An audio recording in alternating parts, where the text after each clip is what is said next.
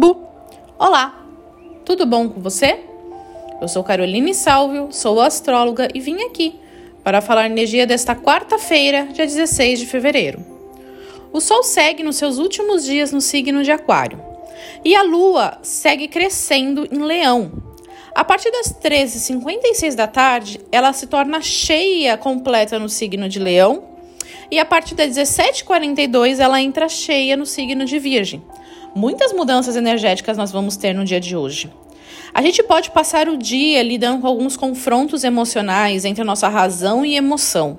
Mas a partir da fase que a lua entra no signo de Virgem, a gente começa a lidar com as questões mais racionais e a gente deixa as emocionais um pouco de lado.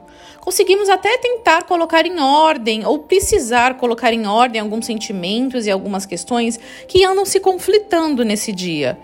Hoje a noite promete muita organização e muita necessidade de colocar alguns pingos nos is. A gente precisa organizar um pouco a nossa mente. É isso que a gente vai lidar com essa lua cheia em Virgem. Vamos ter algumas intensidades ao decorrer dessa semana e principalmente ao fim de semana. Mas hoje, principalmente, a noite promete muito pensamento e muita necessidade de colocar em prática algumas metas que andamos postergando por um, por um, por um momento da nossa vida. Observe bem. Para maiores informações, me siga no Instagram, arroba Um beijo e tchau!